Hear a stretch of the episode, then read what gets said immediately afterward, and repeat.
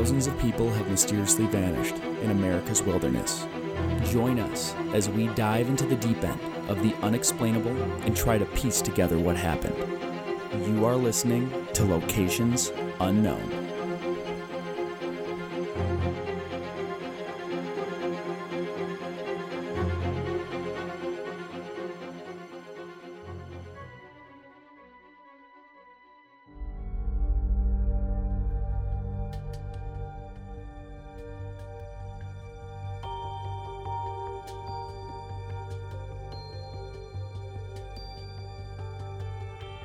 What's up, everybody, and welcome back to another episode of Locations Unknown. I'm your co host, Joe Irado, and with me, as always, is a guy who can burn things with a magnifying glass at night, Mike Vandebogart.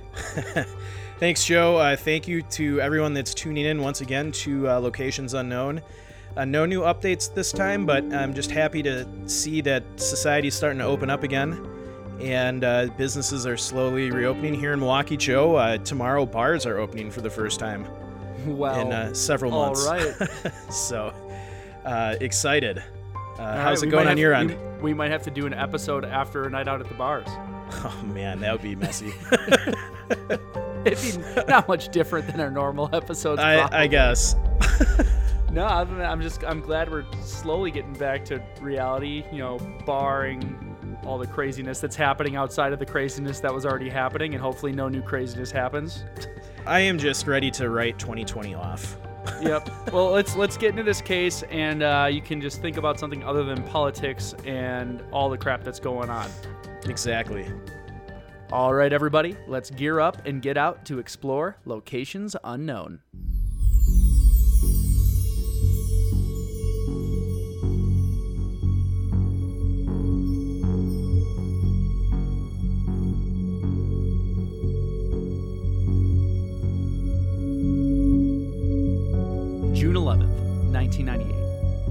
1998. 38 year old Jonathan Aujay traveled into the Devil's Punch Bowl natural area, northeast of downtown Los Angeles in Antelope Valley, to go for a trail run.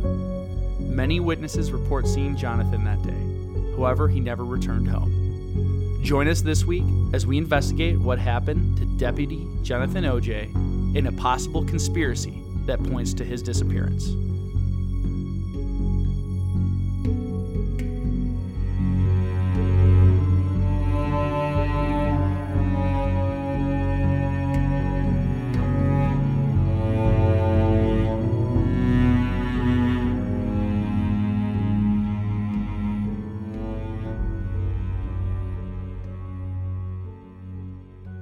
Devil's Punch Bowl natural area is a Los Angeles County park. Uh, it's also within the San Gabriel Mountain National Monument area and is a part of the Angeles National Forest. So if you look at a map, it's actually surprisingly close to downtown LA. Close to downtown LA. It always shocks me when you, you look at a map of the greater LA metro area how much natural space they do have kind of mixed in with extremely dense city. Oh, and it's so dense. Yeah.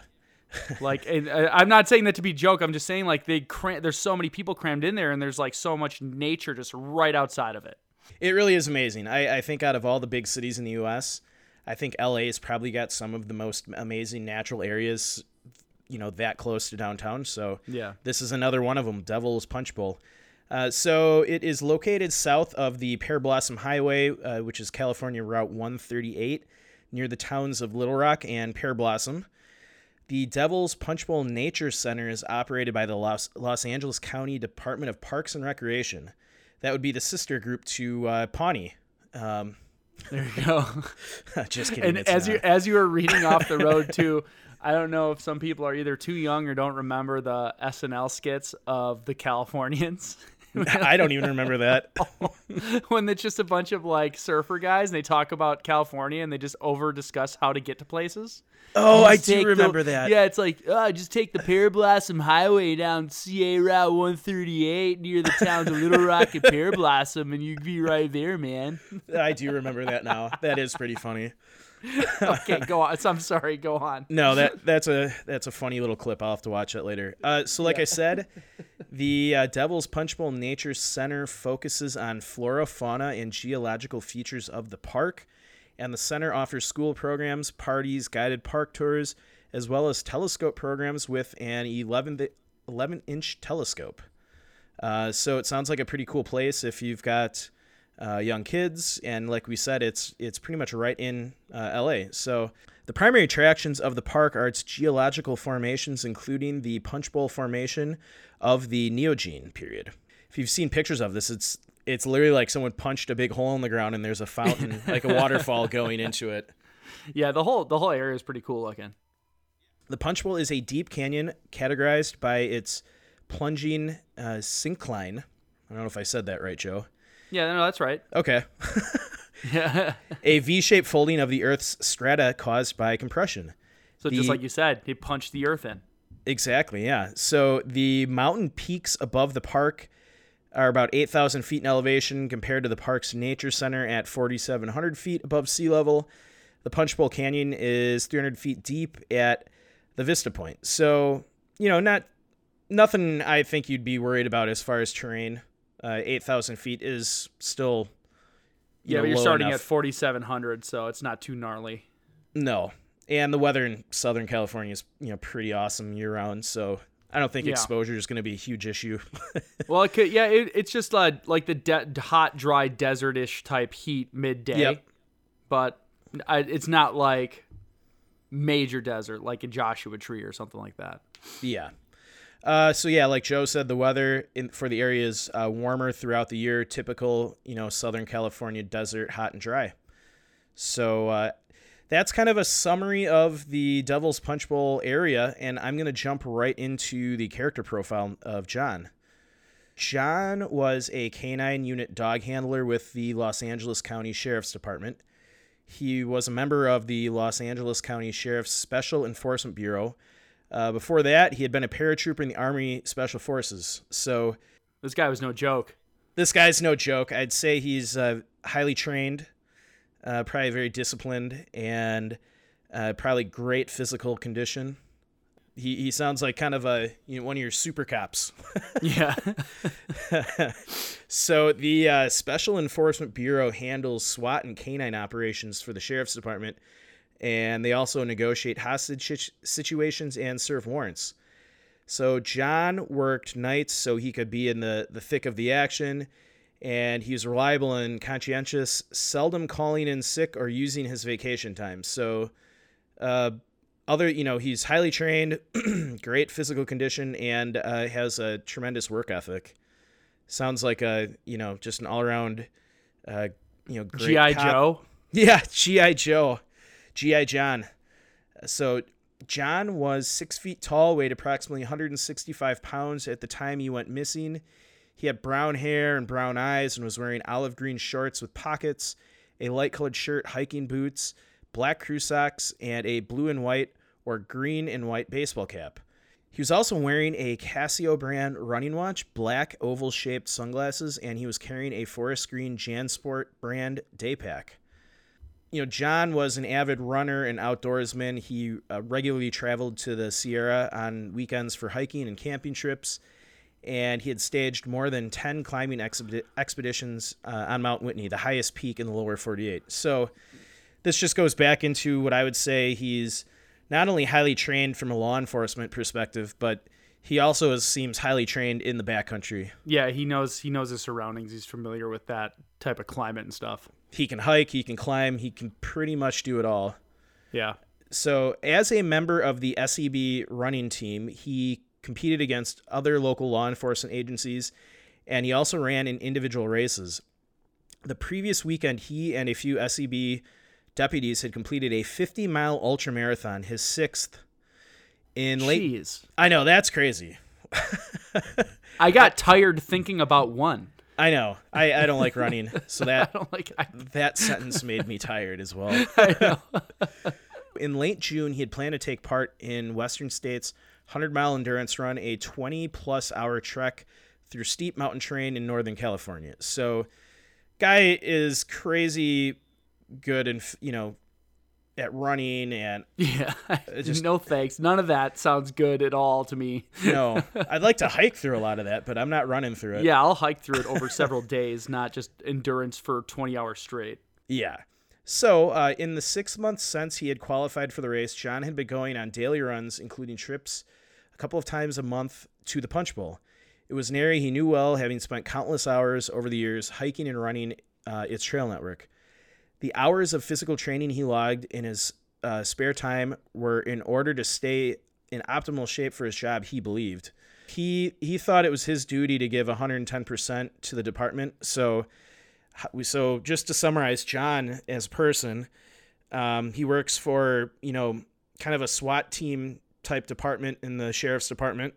He's ex special forces um, great physical condition you know highly trained in law enforcement and backcountry hiking and climbing uh, and he knows the area very well so Yeah, I it's a good it's a good setup for I think and, and I'm not gonna ruin it for you, Mike, in the end, but it Yeah. sets up for how someone like that could go missing in an area that they frequent so often.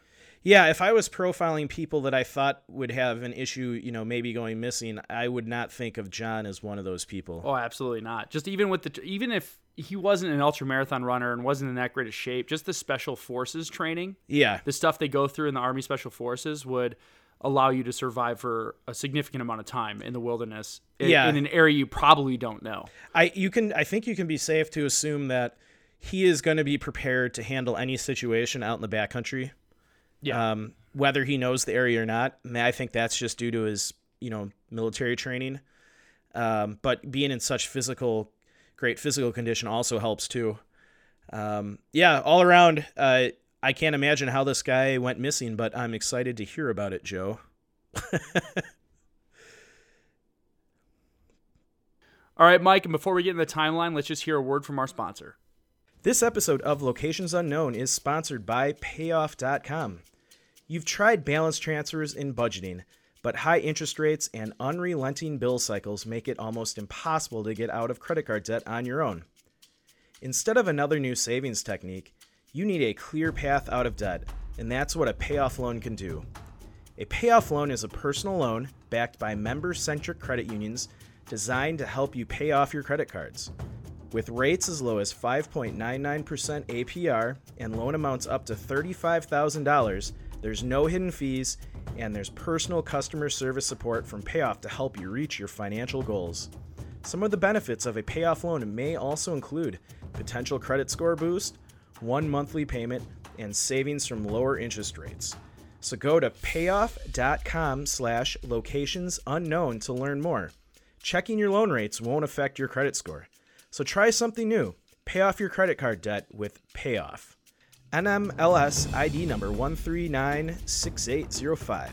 Not all applicants may qualify. Loans only available within the United States, and loans are not available in all states. Payoff works with lending partners who originate the loans. Additional terms, conditions, and eligibility requirements may apply. More information is available at payoff.com slash locations unknown. June 11th, 1998, the day John went missing, he informed his supervisor to tell him that he didn't want to take a new position within the department as a firearms instructor, that he was offered and instead wanted to stay as a canine deputy. John was a canine deputy for three years, and his dog Bosco lived with him at home. Early into his outing on that day, John came across a teacher with a group of kids whose classroom he actually had recently visited with his canine partner Bosco. John stopped to talk. He told the group of his route to the summit of a 9,400 foot Mount Baldwin Polwell, uh, Powell, 20 miles off. He said he'd be back around sunset and then he continued running. So we don't know exactly what time John took off. Uh, it wasn't in the records, but we know immediately that. Um, and I, I just wanted to set up initially the things that was going on. So it's not normally a big deal that he informed a supervisor do you want to take a job. Yeah. But as we go on, there's gonna be a lot of these little things that pop up that kind of make you wonder. So that's the little hint for the rest of the story. Okay. So he's running during the day, comes across uh, comes across this classroom he had recently visited all these kids and talks to them for a bit, tells them what's going on. Later that day, two employees of a camp along the trail saw a man who fit John's description jogging in the direction of the Baden Powell, confirming that he was still on track, essentially. Okay. Now we're going to fast forward to 6 p.m. that evening. A third camp employee spotted a man with a green pack heading towards the parking lot. So now we're at the point where we have a bunch of people seeing him heading to his destination. Now we have a guy heading back towards the parking lot. Shortly after that last sighting, a nearby resident told a park employee that he heard a single gunshot in the vic- in the vicinity of the punch bowl. So a little little eeriness to, to set you up there. Okay. At 11 p.m. that night, Deborah, who is uh, John's wife, reported that her husband was missing to the Palmdale Sheriff Station as he had failed to return after dark as promised, and two deputies drove to the punch bowl immediately. They discovered the truck preserving it as possible crime scene and called for the department's search and rescue squad, which was deployed at 11:30 p.m. So the two deputies drove to the parking lot, found John's truck, uh, and really and really didn't mess with it, and they called other people in right away. We hear the report of a gunshot possibly at dusk, so Yes. like 8:30. Mm-hmm. He's reported missing at 11, and the search and rescue team is deployed by 11:30. Yep, and they know it was short. They know the shot was shortly after the other park employee told them because it was reported to another park employee, and they were communicating over the radio. So that's a pretty good turnaround time. It's a good turnaround time, and you think you know what happened, and Yeah. that's where that and that's kind of why I like this one. Is it seems very clear cut that either he did something to himself or something happened, but it's gonna get it's gonna get pretty crazy as we go on. Okay. So I, I wanted to set it up with you think, okay, maybe something happened. So now we're on June 12th because they started they deployed at 11:30 at night. So they're searching through the night. Uh, searchers from the SEB joined the effort, and that's the Special Enforcement Bureau from Los Angeles. As did three more search and rescue groups, the K9 unit and the Sheriff's Emergency Services detail. So there's a lot of people out right away looking for John. Yeah. His his former partner on the SWAT team, David Rathbun, joined in the search, assuming uh, uh, John would reappear quickly. John's tough as nails, he remembers thinking. They'll find him and bring him out. He'll probably have a sprained or broken ankle. John's family members were confident he'd be able to withstand the harsh desert. His father in law told a story about how John scared off a 500 pound black bear when the two were camping in the Sierras. yeah, so I mean, this guy, yeah, this guy's like, he'll, he'll be fine. Yeah.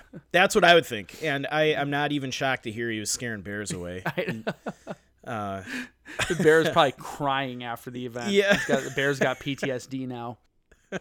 So as the day wore on, and we're on the uh, the next day on the 12th, as the day wore on, there were still no signs of John. His friends and family started to worry. David Rathbun, that's his friend, is quoted, "When Aujay comes li- uh, didn't come limping out of the wilderness within the first 24 hours, we got pretty antsy." So they searched through the whole day um, and started kind of losing hope at the end. So now we're on to June 13th. On this day, there were searchers from a nearby Air Force base. An Army Black Hawk helicopter was deployed near Mount Baden Powell, while additional helicopters, horses, all terrain vehicles, therm- thermal imaging equipment, and infrared technology were deployed as well to search the Punch Bowl's ravines and crevices. Searchers were airlifted to mountaintops and some of the mines along the trail. Nothing was really ever found of John. So they really they took out all the stops, and if you do look at the pictures, there are a ton of places where one could potentially topple, fall, get lost. Yeah. Um, I think of our our our unfortunate uh, one with Paul in Joshua Tree, where he was just off trail somewhere in a little crevice, and they, it took almost a year for them to find their remains. So you're thinking about that, and normally I would say that would be where we kind of leave it off is maybe something happened, maybe the gunshot wasn't related, he could have got injured, fell, got knocked out, something like that. Mm-hmm. But as we get into the theories and things we start needing to include is where you can start really getting what I always call going Hollywood on the story. So Yeah, if you and- Oh, go ahead, Mike. Oh, and I was just gonna say, um, and yeah, I don't doubt that they probably pulled all the stops out on during the search, being that he was a fellow law enforcement officer. I think, uh, I mean, it sounds like they had everybody out there, and you look at the map of this place; it's not a huge park. It's not. We're not talking Glacier or uh, you know Yellowstone or you know something like that. It's a pretty Yep. s- small confined park, so. in well-defined trails too so it's not like you're out on your own i mean it, i think it's um, the fact that he ran into so, so many people along the way it's close to the city i'm sure lots of people go there a lot so it's not like he was out there Well defined and yeah, highly trafficked. so a few interesting items that we need to include john and his wife were married for 12 years but were heading towards a divorce They had a single daughter together who, at the time of his disappearance, was five years old. A month before he left his home for the last time, John had told Deborah that they thought they should sep- go their separate ways. An ultra marathoner named Vicky DeVita, whom John was dating, said to investigators that John had told her he planned to go on an overnight walkabout in the wilderness. Accompanied by a deputy friend of John, she spent the night in the punch bowl calling for him, but nothing. So John tells his wife he's going for a run, but he tells his girlfriend, who he's essentially leaving his wife for, that he's going for an overnight walkabout in the wilderness. John had hoped to move in with Vicky and had requested she submit to an HIV test before the two consummated their relationship. Did she uh, have AIDS? I don't H- know. They didn't stay, but like the fact that it, it started to paint this guy as kind of a goofy dude. Yeah. Like he's dating some girl. He's like, all right, before we consummate this, I want you to do an HIV test. Um, Vicky died in 2010. Uh, don't know what it was related to. I couldn't find that, but they, Yeah. that was mentioned in the notes. okay. So, in the first week after John's disappearance, the the department uh, retrieved his dog Bosco from his house and boarded him at a kennel in Riverdale. Within two weeks, Bosco, who was seven, died. A spokesperson from the sheriff's department told reporters the cause of the was a ruptured artery, but uh, his wife's mother was quoted saying Bosco had died of a broken heart. So that's just a sad part, but Yeah, I think it's no. it's all it's it's kind of poetic in a way how those two must have been so connected and you've seen stories like that like where the dog like almost can't handle it or can tell something is wrong mm-hmm.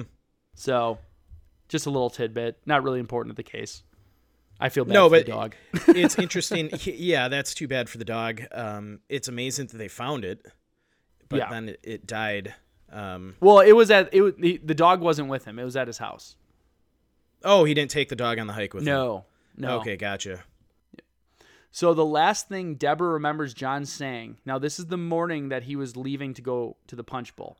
The last thing she remembers him saying, and remember Deborah is his current wife that they're headed towards divorce. Yeah. He said to her, "Have a nice life. Tell Chloe I love her." And Chloe's his five-year-old daughter. So that's a little eerie. Uh, Hmm. That's not like he- I'm gonna be gone for a day hike and I'll see you tonight. That's exactly. like I'll never see you again.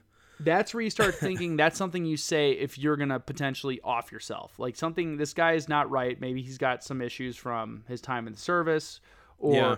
spending that many years on a special enforcement bureau with la in some of the areas in la that you can imagine the stuff he's seen and been through so you mix those together it could be bad you know bad juju and you have what is it like 22 service members a day commit suicide on average like it's Yeah, pretty it's, sad It's a So, sad like, number.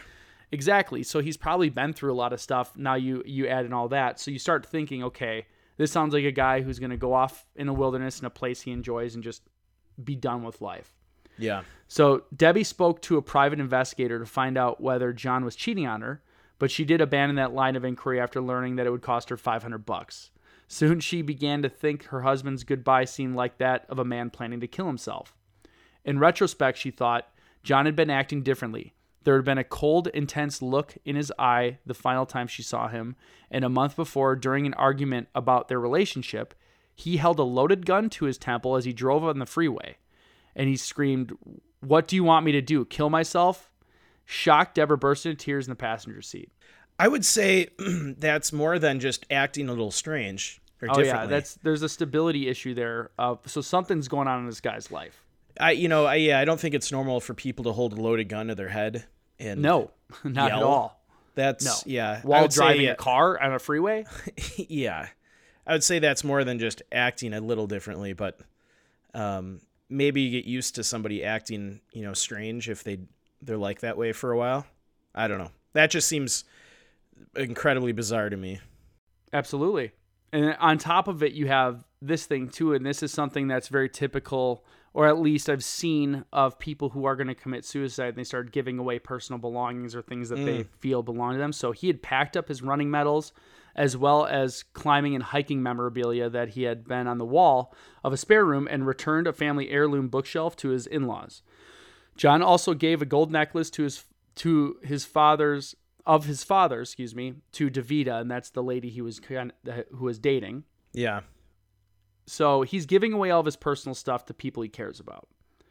So that's going to bring us into the full theories. The LA Sheriff's Department believe the most likely committed suicide. They jumped right to the suicide. Family members did not believe that John would commit suicide because he was so close to his daughter, Chloe. It's quote his brother is quoted, I never believed it for a minute. The guy had too much pride, said his nephew. And I'd put that back I'd put that on the back burner and rule it out, Scott Griff's a close friend who frequently went on ride alongs with John. Felt the de- deputy simply had no reason to kill himself. I mean, he had a zest for life. He recalled how his friend seemed happy about the new relationship he was starting with DeVita. So now that's where you can start twisting about maybe he's not going to kill himself, but he is just done with his current marriage. I'm not saying that's a good thing or a bad thing, but yeah. his coldness and the things he's doing are more pointed towards maybe he's just done with his wife and he's giving those things away to cut ties with that, but then he's giving his necklace to his potential future father-in-law. Yeah. Uh, or, and and you know trying to move on with this other person. I so think there's that. I mean, yeah, I guess you could you could say that, you know, friends think he he had a zest for life, but I still go back to, you know, instant like holding a loaded gun to your head driving down the freeway. That that's not somebody that has a zest for life. That's somebody that I think has a a mental condition.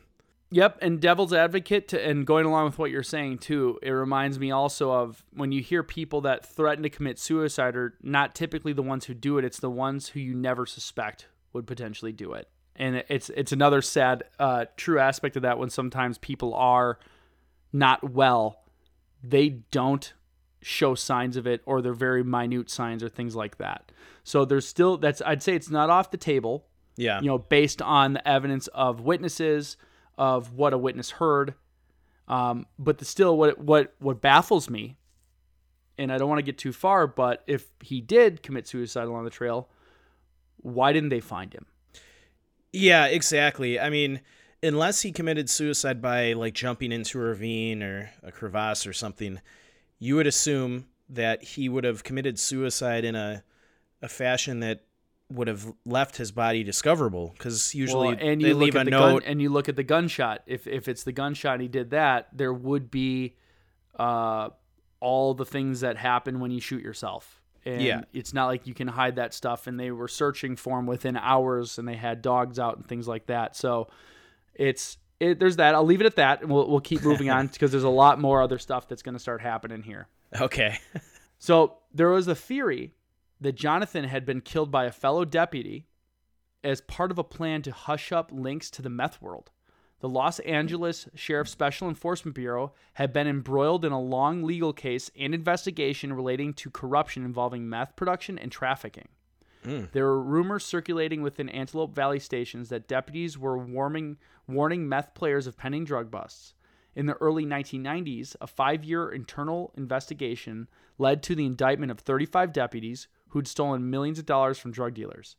FBI video surveillance captured a sergeant and two narcotics detectives taking 30 grand from a drug dealer's hotel room.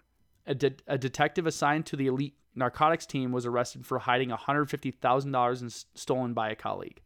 So there's you're starting to get into that corrupt cop type stuff. Yeah. And it started to change the narrative of what possibly could have happened. Now that uh, to me is very believable. Um, you've seen this play out in a lot of big cities across the country. I think of the Training Day. Tra- yeah, the movies, but I mean even actual documentaries. I can't remember the name of it now, but it it follows these cops in New York City. I think in mm-hmm. the '80s, and similar kind of stuff. They would steal money off of you know criminals during arrests. They were selling drugs and you know all this kind of stuff, and so I can definitely see something like that being a one possible theory to what happened to him. He got mixed up with the wrong people, and maybe he went to meet someone in you know the punch bowl, and yeah. things went south, and now he's you know missing. All right, well I'm gonna keep going. Don't don't don't sew it shut just yet, Mike. You're gonna hear a lot more information. Than okay. You, and then I want to I want to get a raw read from you before I tell you what I think. So all right. A few days after John vanished, a woman linked to the Antelope Valley's outlaw bikers called the sheriff's department to report she'd heard that John had come across a meth lab and was taken care of, quote unquote. Then a tip came in from an informant who said a biker dealer claimed that after the deputy discovered something on his jog, he was going to be a hero and was taken care of before being put in a hole. Okay. Separate investigations by the FBI, by a sheriff's homicide detective, the Operation Silent Thunder Drug Task Force, which John had been a part of, turned up similar intelligence. Years later, John's former boss, Mike Bauer, began to suspect that a different deputy, someone who's now retired, had murdered John. Mm. There were plenty of stories, but none were confirmed. A woman claimed to know where his body was buried, and a man contacted a task force saying he was present when the deputy was murdered. A third person reported seeing John return to his truck in the Devil's Punchbowl parking lot at dusk before walking back out with his backpack in the in the direction of two armed bikers. The witness then heard screaming. Deputy Randall uh, Randall Herbert, I'm gonna butcher this name now. Herberly, I think that's what it is, insists that when he arrived at the punch bowl after John was reported missing, he spotted a snub-nosed 38 caliber Smith & Wesson revolver on the center console of the truck. And he's quoted, "No deputy back then would leave their gun visible. The chance that a passerby might see it, break into the vehicle, and use the gun to commit a crime was too high. It's just, it's not just a red flag, he says. It's full on fireworks. Fourth of July. He says he reported the gun to the others on the site, but the official missing persons flyers stated that John was likely carrying the gun. My recollection is that we could not account for his two inch revolver, says Dave Sauer, the sergeant who led the search. Now, this is where the story and conspiracy gets crazy. it's, it's, I know there's uh, like, I just threw so much information at you. We're going to come back to it, but actually, no, let's, let's recap now because I'm going to get Okay. into some other stuff that's later. So it looked like clear cut suicide. Yeah. Then it then with a couple more things of information, it looks like he might be entangled in some underground stuff and got caught up doing bad cop stuff. Yeah. Then new information comes that makes it seem like he actually was a good cop and potentially got killed by either meth lab people, bikers, or bad cops for trying to out bad cops. Yeah. So I like to always pretend that the people on our show are good people. So right now, I like the idea that he was going to make some big bust and he's a super cop like Dwayne The Rock Johnson from Baywatch, even though he's not a cop, but he wanted to be one. Yeah. Um, or he's acting like one. And he's going to go take care of this because he's a badass. You know, he's he's special forces. He fights Mm-hmm. off bears, and it just didn't work out for him. So we're gonna we're gonna stop there. Okay. Do you have any comments before we go forward? No, I, I at first I was I was leaning towards suicide, and then as you were talking about, you know, maybe another deputy killed him. He was ent- entangled in, you know, the meth uh, underworld. That seemed pretty plausible, and but I I like the good guy. Uh, you know, he was a good guy that was in the the wrong spot at the wrong time, similar to our our first case. Exactly. Um, so yeah. that brings us right back to episode one with Paul. Yeah.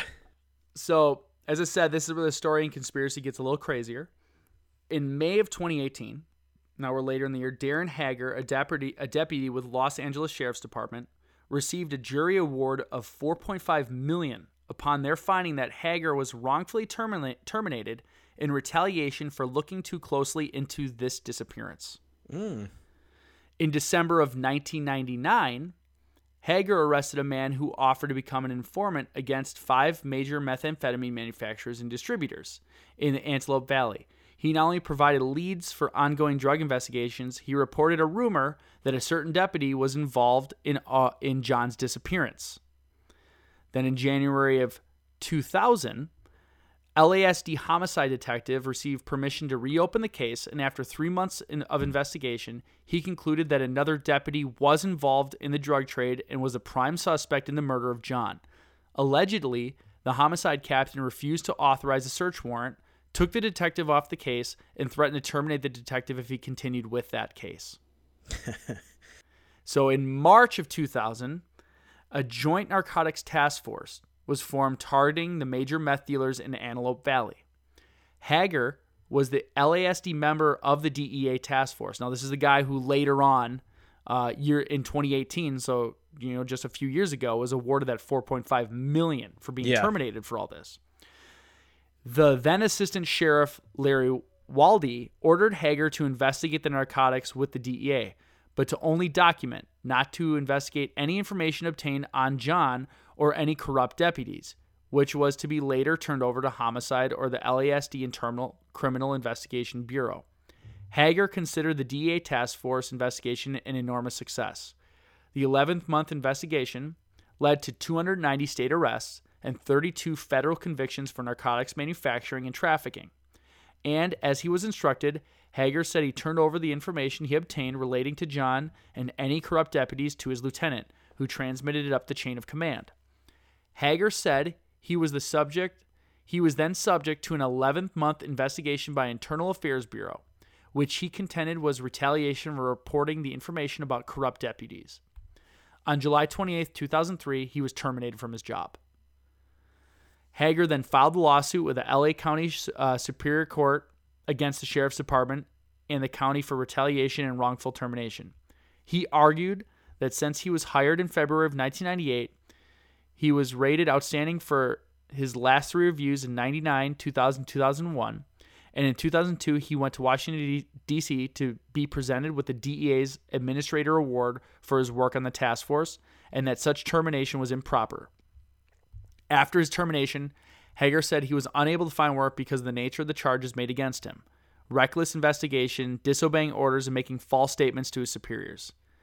The defense argued that John committed suicide and that the supposed corrupt deputies involved in the death was disproven by the February to April 2001 homicide investigation of John's disappearance. The defense also contended that Hager falsely misrepresented and reported information to superiors that was allegedly obtained from both informants and federal wiretaps about the claimed corrupt deputy.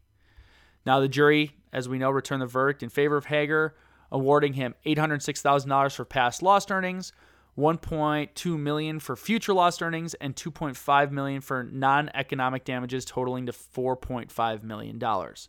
Hmm. So, this screams deep state cover up at the highest level in California law enforcement.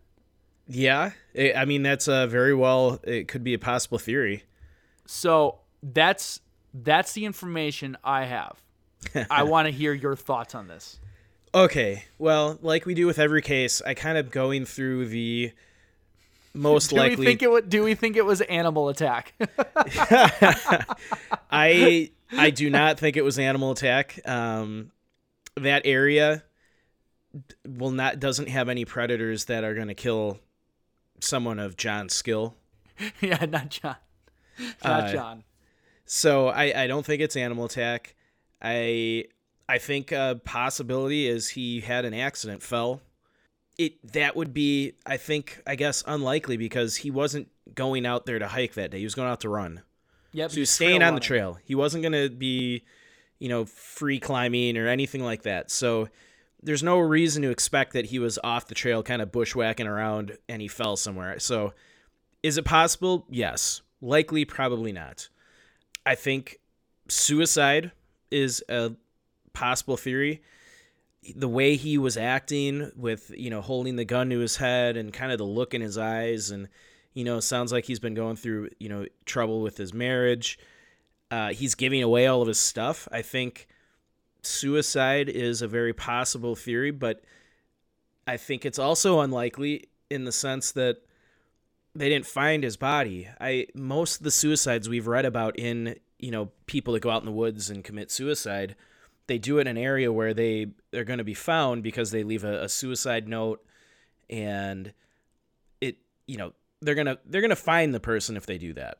Yep, no, um, I totally agree. So it, again, is is suicide likely? I think it, it could be, the way he was acting, but in this case, I don't know if that's what he was doing. I mean, maybe he was giving away his stuff because he was just going to like disappear himself and move somewhere else.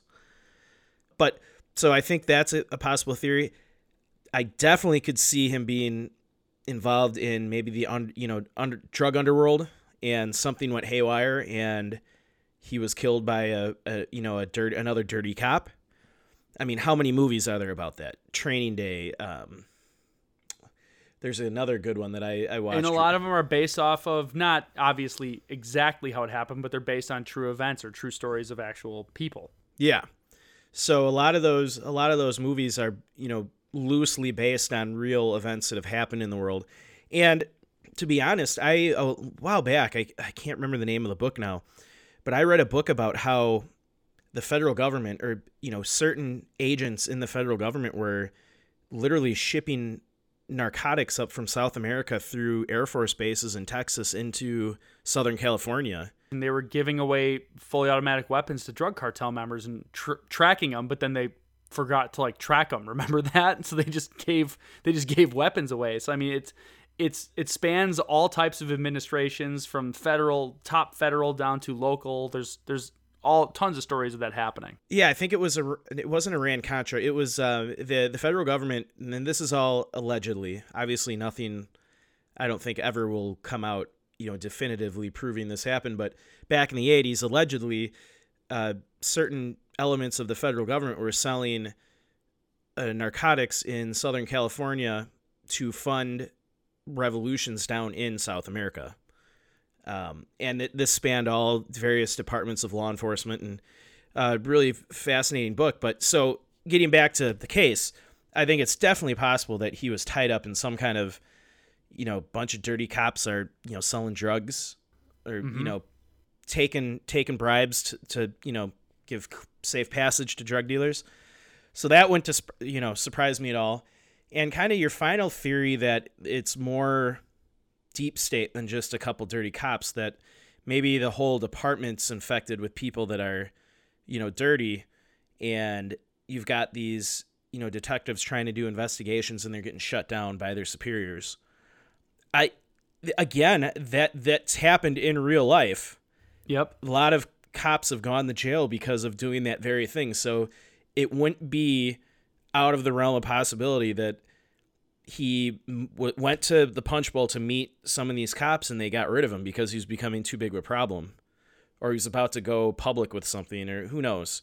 So i i like those you know i'm on the train of either he was was a dirty cop and something went south or he was a good guy and discovered too much and they took him out.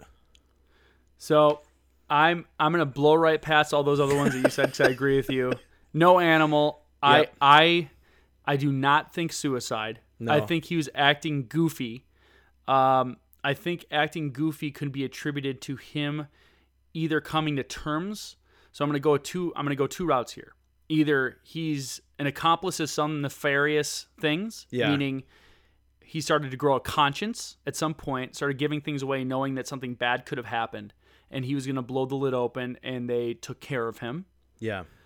Or it's true deep state type stuff and there's like the double the double edge of this. So it's either deep state stuff and they took care of him because he was getting onto it and he was being super cop and trying to end all the corruption and they're not going to allow that to happen. Yeah. And then this other guy hager was lucky enough that he didn't get offed when he started reporting all that stuff. They just tried destroying his reputation but it sounds very obvious that this guy had all these commendations. He did such a great job. And then as soon as he turns in all this information on corruption in the LAPD, all of a sudden he's getting all these. Well, he's a terrible person. He lies. He does mm-hmm. all this crap. Uh, it's very clear that's bull. Yeah. And that's and obviously uh, the jury thought so as well by awarding him 4.5 million dollars in yep. 2018. But now, if I'm going to go Hollywood on this, Please it could also it could also be that he is now in witness protection program, and okay. he is helping to continue to uncover all this stuff. Yeah, and his death was faked so that he could do this because honestly, and this is where I don't even want to say it's too much Hollywood, and that does sound like a script to a movie. If you have corruption in the LAPD going up the chain that high, that's no longer a local issue. That is a federal big deal, like mm-hmm. Department of Justice type stuff. And if this guy reached out to the right people, now, and why I think that is because he was in special forces, the military. So you know he's got contacts that are higher up in the federal level. So if he's seeing something going on and he needs to take care of it, all the things he was doing was not necessarily suicide flags. They were, I'm going to be gone flags. Yeah. And he knew he was going to be gone. And that's the one thing because if someone thought he was getting too close and followed him out there and did him in at the end of the night, Yeah. that's unprepared. But he seemed to be prepared to be gone. That's a good point. and that's what that's what tripped me because I thought about this quite a bit because like you can point to any of those things, Yeah. but when you look at everything together, if he's acting suicidal, sounds suicidal, it's either because he's suicidal or something else bigger is happening. Okay, Yep. so that means he's not going to be surprised because he's basically preparing for something to happen. So he's either preparing for something bad to happen or he knows what's going to happen and he's setting up his loved ones in the best way he can Yeah. without tipping them off because he knows they're going to be interviewed. He knows that they're going to be questioned by the corrupt deputies and cops that he's going to be indicting potentially. So basically, he he knew uh, one of two things was going to happen. Maybe he knew that either he comes forward and he's going to you know go in witsec. But that's best case scenario. Worst case scenario, they they get to him first. So he he's probably under a lot of pressure. Uh, leading up to when this was going to happen, you know, there's probably like a date or a time and place. Maybe it was in well, the punch that's bowl. that's where I'm. I'm thinking he doesn't think something. I I'm leaning more towards he knows he's going into Witsec at a certain time. yeah, and it's almost like a man who's getting his affairs in order and his because when you read about him and his friends talk about him he doesn't seem unstable until all of a sudden you're like all right a month before this incident he's pointing a loaded gun at his head and screaming at his wife on the freeway. All of a sudden these changes start occurring. So he must have something happened or he came across something and he's working with federal government and he's preparing to go into WITSEC to basically out all this. And his way of doing that is basically what would look like someone who's about to commit suicide. Now, what if before Witsec, maybe he had to go to this location in the punch bowl to there had to be one final meetup to get the evidence they needed and something went south and they shot him. I think that could be too. maybe Like, he yeah, never he was made it wearing to- a wire and he was going to meet somebody. Yeah, maybe then- they're like, "All right, we need you to go do this one more thing. Then we'll have the evidence we need. You can go to Witsec. These people go to jail." And then he goes there and maybe they were tipped off and shot him. I think that's that's very possible based on the testimony of those witnesses, like that biker lady, Yep. um, from the Outlaws and and the other people. So um, it's, I think there's a lot to unpack, and I feel like this Hager guy got too close, and they, I mean, Yeah. lucky for him, He didn't end just up fired. punch bowl as well. yeah, he just got fired, and it'd be interesting to see if like like you hear about these people who claim to have told them that they knew where the body was and they knew this and they reported it to these cops and nothing ever came of it. Is it because they buried it? Yeah.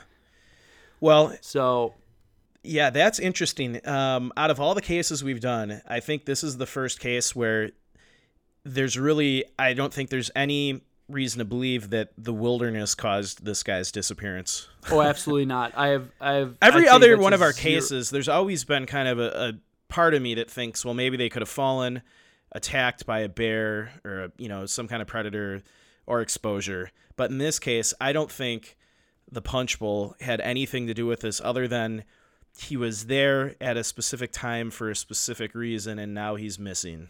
Yep. No, I 100% agree. So I'll I'll just say with that, I'm I'm excited for because we've been getting as our podcast grows because what do we what do we do like 7,200 downloads last month or something like our biggest month ever. Yeah, we had our What biggest month ever last month and we were over 50,000 downloads now for the show, which uh It's a big milestone. it's a big milestone. We never, Joe and I never thought we'd uh, get here. And I mean, after the first couple months of doing it, we were only getting, I think the first month we only got 200 downloads. which was a big for us at that time. But what I love about having this many people listen to the show is we're starting to get people messaging us their theories more so than ever before. And Yeah. It's awesome because there's things people are saying that are are some are nutty, some are funny, some are just not like, but they make us think differently. Even like the craziest theories, they make us start thinking about things differently. yeah, uh, I I apologize. I can't remember the lady's name. She message messaged us about uh, Charles McCullar. Um, Oh, I didn't read the full thing yet. She wrote like a whole epitaph. Yeah, it that wa- it was really good. And I read some of it, and I was like, okay, I got to dive into this, and we should totally let's read it and dissect it, and do maybe even do like a quick short episode or something where we can. Where yeah, we can talk it was About it. it. was really good. Uh, a great theory. Essentially, she thought that maybe he tried to hang himself, and that's why all the clothing fell in kind of a straight you know, pi- pile on the ground. All right, all right. Don't say I anymore. won't say we're anymore. Gonna, we're, we're gonna do like a shorty. I don't even know what we'd call it. Like uh, kind of like the Bear Boy one. We'll do like a, a, a update. We could do a we could do an episode with a couple updates from previous cases with you know, I new I like it. Uh, but yeah, before we go, we've got we've got two more episodes. We'll have one more kind of case related episode coming up, and then we're gonna wrap up kind of the spring series of shows with a, a really fun episode about uh, Area 51. Well, that would So- be good. Yeah, we'll do as if you've been listening to us for the last since we started. We always do kind of a little break over summer. A Yeah. because we like to enjoy summer because we get so little summer in Wisconsin. yes. And B because sometimes we just need a break. Yeah, I, Joe. I, I know Joe is super busy. He's got a whole brood of children and uh, lots of irons in the fire. And, Oh, and you got a wedding to plan for. Mike's getting married. yeah, He's off the market, ladies. yeah. You've been off the market, but you're finally just getting married. So Yeah. that's good. So that yeah, that'll happen later in the fall. But um, the the final episode will probably be released around the Fourth of July, and it's going to be a really fun episode on Area 51.